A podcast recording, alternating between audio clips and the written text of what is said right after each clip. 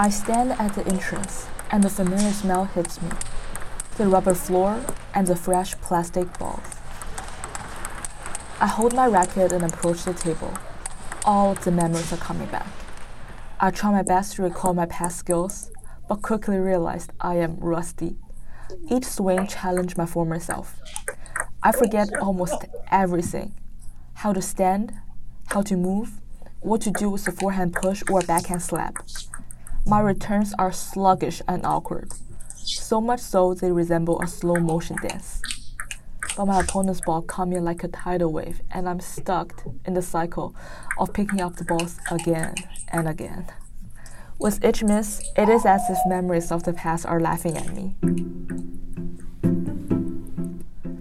If I were to play Never Have I Ever, I'd say, I've never thought I'd step foot on a table tennis court ever again.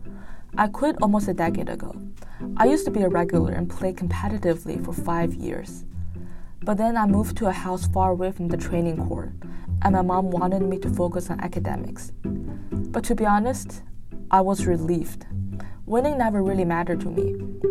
I just enjoyed the sport.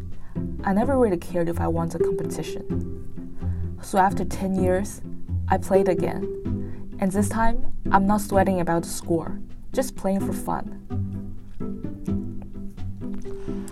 The final ball bounces away. I stand there, a bit breathless and a lot overwhelmed. Two hours pass like two minutes, as though the last 10 years has been squeezed into these two hours. And the final score for this time? Me 3, my opponents 11. This is Onomatopoeia, Sounds Like New York. It's a production of the Columbia Graduate School of Journalism. This episode was written and produced by me, Charlotte Zhao. Joanne Faryon is our professor and executive producer. Music by Blues Dot Session. Special thanks to Peter Leonard.